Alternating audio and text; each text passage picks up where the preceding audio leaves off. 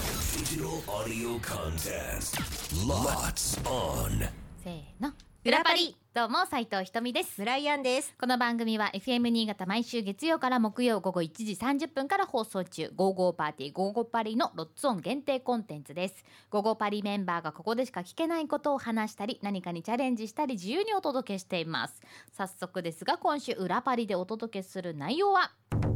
2つの真実1つの嘘はい、ゲームですね。で、これどんなゲームかと言いますと、あるお題に対して出題者は2つは本当の話を、そして1つは嘘の話をしてもらいます。で、回答者はその話を聞いてどの話が嘘の話なのかを探り当てるゲームでございます。で、質問は5問まで。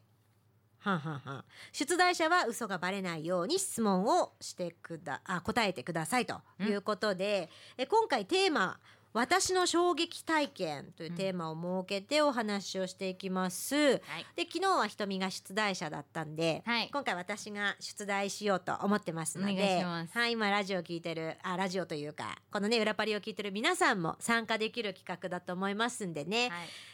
村井ン当てをてください。見破れるのかっていうことだよねええうえいじゃあ早速ですけれども、うんはいじゃあ行ってきましょうかね、はいじゃあまず私の衝撃体験一つ目ですはいあの家族でうんドライブというかうんしていたんですよ、まあ、うんドライブっていうか用事があったんだったかなうんで私は兄がいるんですようん4つ離れた兄がね、はいはいでお兄ちゃんが車で言うとまあ後部座席うんで私も後部座席うんで母親が運転っていう、ああなるほどで父親は、まあ、その時いなかったうんで夕方だったんですよね普通に運転していてぺちゃくちゃ喋りながら運転していたら、なんか遠くの方で緑色のモヤモヤが見えてうんでなんだろうこの緑のモヤモヤって言ってるけど母親だけ何のこっちゃみたいな。でだんだん緑色に近づいてくるうん緑色のモヤモヤはなんかね道路の真ん中にあったうんでこのまま行くとモヤモヤに突っ込んでってしまう、うんで近くになればなるほどそのモヤモヤが人の形をしてるように私は見えたんですようん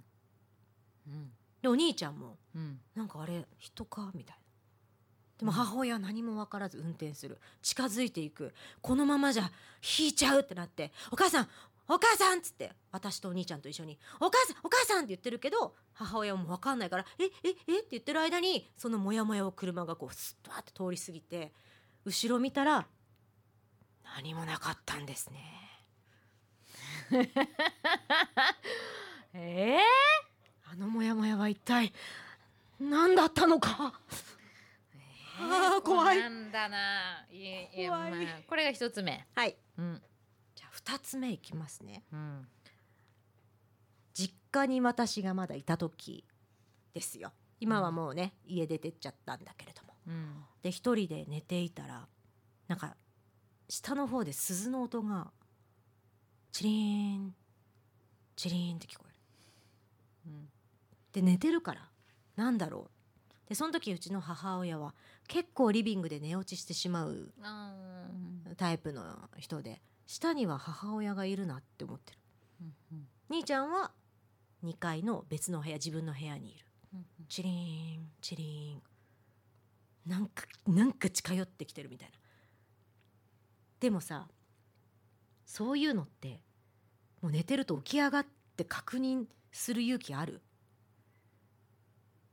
うんあー怖いね怖いよねうんで私はその時も布団に潜って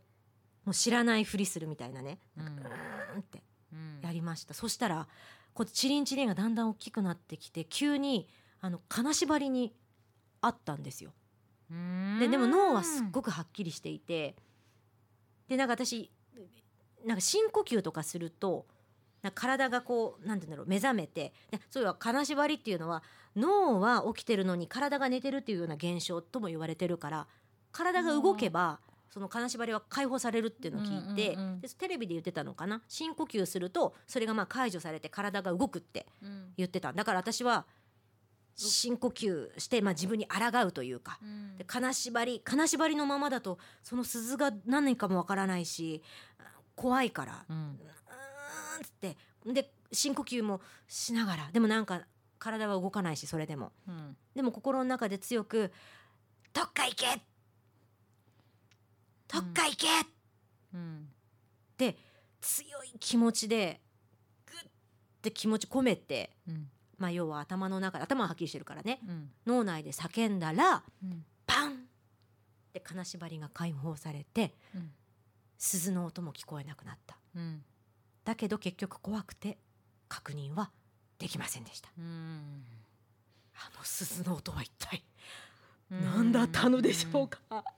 うんこれが2つ目の私の衝撃エピソードはい3つ目ですはい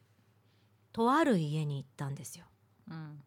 でそこでは結構なんか嫌な現象が起きるって、まあ、相談されていて、うん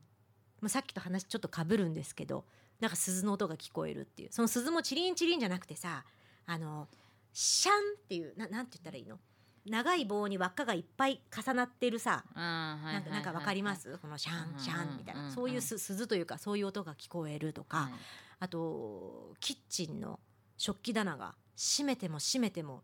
開いてるんだってねえ怖いね怖いんですよ、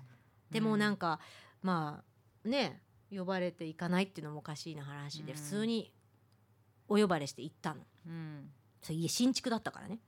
ええお呼ばれして行ってでケーキをあるよね買いに買ってさ、じゃあ一緒にうん食べようっつって食べてで皿も用意してくれてでケーキ盛り付けてうんほんでじゃあ好きなのどれにするみたいなの言ってで私がじゃあこれにしよっかなっつって持ってくれたケーキの皿をファーって自分のとこに寄せようとしたらあの皿が綺麗に急に真っ二つ急にだよええパンパンとかひびとかもないっていうの全然ひびとかもないし急にほんとパーって物を引いた瞬間もともともう花から割れてたのかなっていうぐらい綺麗にパン真ん中中心でギザギザにもならず真っ二つ本当に怖っってなって急いでケーキを食べてお邪魔しましたで帰ってきましたなんであの時うん真っ二つに割れたんでしょうかこれが私の恐怖体験3個目まあ衝撃体験衝撃体験だって言ってんのにさ君はなんか心霊体験みたいなエピソードを3つ話してくれましたけれどもまとめてねなるほどね偏った方がいいのかなとまあ、そう思ってだねね,、まあ、あの、ええテーマをこうまとめたんだねそうそういうことですこ心霊系でね、ある意味衝撃体験ですからどまあ、れも確これかもにね確かにはえー、じゃあ5つ質問していいんですよいあねそうでしたはいどうなぞるほどうんえー、ちょっと待ってもうどどれ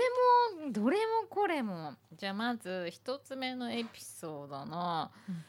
あの緑のモヤモヤなんですけれどもうん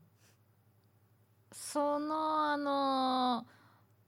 お兄ちゃんと、うんえー、あんちゃんはいくつくらいの時のそのほら子供ってさなんかこう見え確かにねるっていうことも言われてるじゃない大人には見えない何かが見える時があるっていう、うん結構ね幼少期はうんそういう経験をする子がいるっていうから、うんうん何歳くらいの時の話ですか小学生ですかね私が小学生ぐらいだと思いますお兄ちゃんだから中学4つ離れてるんでね中学かな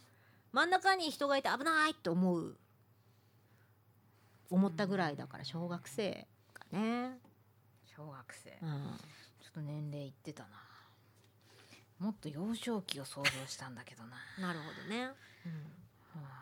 あなるほどうんね。どうぞどうぞ全然質問してください全部本当の話なん でね、うん、あ、じゃあそのはい。あの緑のモヤモヤ。緑にまたちょっと固執緑のもしますね緑のモヤモヤちょっと気になっちゃって。緑のモヤモヤなんですけれども、うんうんそのなんだろうこっちに対して危害を与えそうな雰囲気の緑のモヤモヤでしたかそれともなんかそうなんて言うんだろう自分たちにとっては感覚としてね、うんうそんのなんて言うんだろうあのーなんか異空間に行っちゃうんじゃないかみたいなのとか、うんなんかそういうなんだろうその時の感情うんその危ないとかっていうよりかは怖いみたいなそういう気持ちに駆られるようなものはありましたかありませんでしたないんだなん何にもなかったですねなんだろうなんだろうなんだろうああ結局車で通り過ぎだ怪しいな怖いなあ怖いなあ怪しいな怖いなでは三つ目の質問三つ目ですね金縛りに関してなんですけれども、あうんうん金縛りってよく合うんですか私ですかはい会いませんんよくは会いません合わないんですかええなんかこう過去に何回か会ったことがあるよっていうのとかはないんですか過去には何回かあるけどよくではない、もう何回かあるんですうね、んでもそれはさっき言った通りテレビで脳と体が目覚めてない脳は起きてるけど体は目覚めてないっていうだけの現象だと思っているからそういう時はこう「うん動け動け動け動け動いてよ!」エヴァンゲリオンのねシンジ君のようにやるわけ ですよ「体動いてよ!」っつってなりましたけど大人になってからも全然多分もう体も疲れてるんで あの脳も体も疲れてるんでぐっすりいっちぐゃっうんですすかりってことかなと思ってますね。そういう現象っていうかさそういう体になりやすい人引き寄せやすい人っているって言うじゃないですか、うんうんうねん。だからね春菜なんかね、除霊行ってるって言ってまあしーたかそうそらうね。そうあとなんだっけほらあの寝床ホテルが変わるたびに、うんこうねうん行くたびにうん何かがいる気がするとか、うん金縛りにあったとかもうそういうこう気を引き寄せてしまう人っていうのはいるから、うんでも別によくではないんですね。よくではないね。もうここ最近はそんな記憶にございません。これ三つ目だっけこれ三つ目ですね。何が嘘だとお思いですか？いやもう正直なんかどれもなんかどれもこれも さどれもこれもさなんかテイストが似てるからさ、うんうんとかその難しいね。なるほど。なんか3つ全然違う話をして1個見つけるっていうのと違うもんうんうんね、に似たような心霊系だからさうんうん。でまあ全然ためにならないと思うんですけど、うんあの持ち寄ったケーキは何ケーキでしたかといちごのショートとチーズケーキとなんかいくつかアソートでしたねア ソートいくつかいくつかでも大体こう多めに持ってくじゃないですか、はいそうでね、人数分きっちりというよりはちょっと多めに持ってったんで、うん何を持ってったかという記憶はちょっとないけどうん、私がちなみにこうやって引いて引き寄せたのはいちごショートでしたなるほどショートケーキあそう最後の質問最です後かのね質問ですねうん、なんでお皿が割れたのにその後ケーキを平然と食べられたんですかすぐ帰るのは申し訳ないじゃないですか出されたものをねまあていうかまあ自分が持ってってるし食べたいと思って持ってってるから、いやっぱ食べるは食べるよねはい、ただやっぱりそんな話聞いたら怖いなっていうことでうんありがとうっていうだからなんかすぐ帰ると本当立ち悪いじゃんうんその話聞いたからすぐ帰るのって思われるじゃんうんそういうわけにいかないからうんちょっとだけケーキ食べてちょっと時間こうね少し経過させた風にしてじゃあ帰りますかっつって帰ったということですねなるほど、いこれで5つの質問が終わりましたねはいはいわかりましたえー出題者である村井杏が衝撃の体験をした3つのエピソードの中で嘘は3つ目のエピソード不吉なことが起こるお家にお邪魔した時のエピソード待ってもう一回言ってえケーキの話ってこといやそうそうあそうーなる ほどね二つ目のエピソードかなあ三つ目だった三つ目ですよだったうんうんうんうんあこれ怪しいぞもうこの時点で怪しいぞもう自分でも分かんなくなってるぞ分かんなくないじゃあケーキの話あねケーキの話です、は3つ目のエピソードだ、どうだ私が嘘をついたエピソードは金縛りの話でしたなので緑のモヤモヤと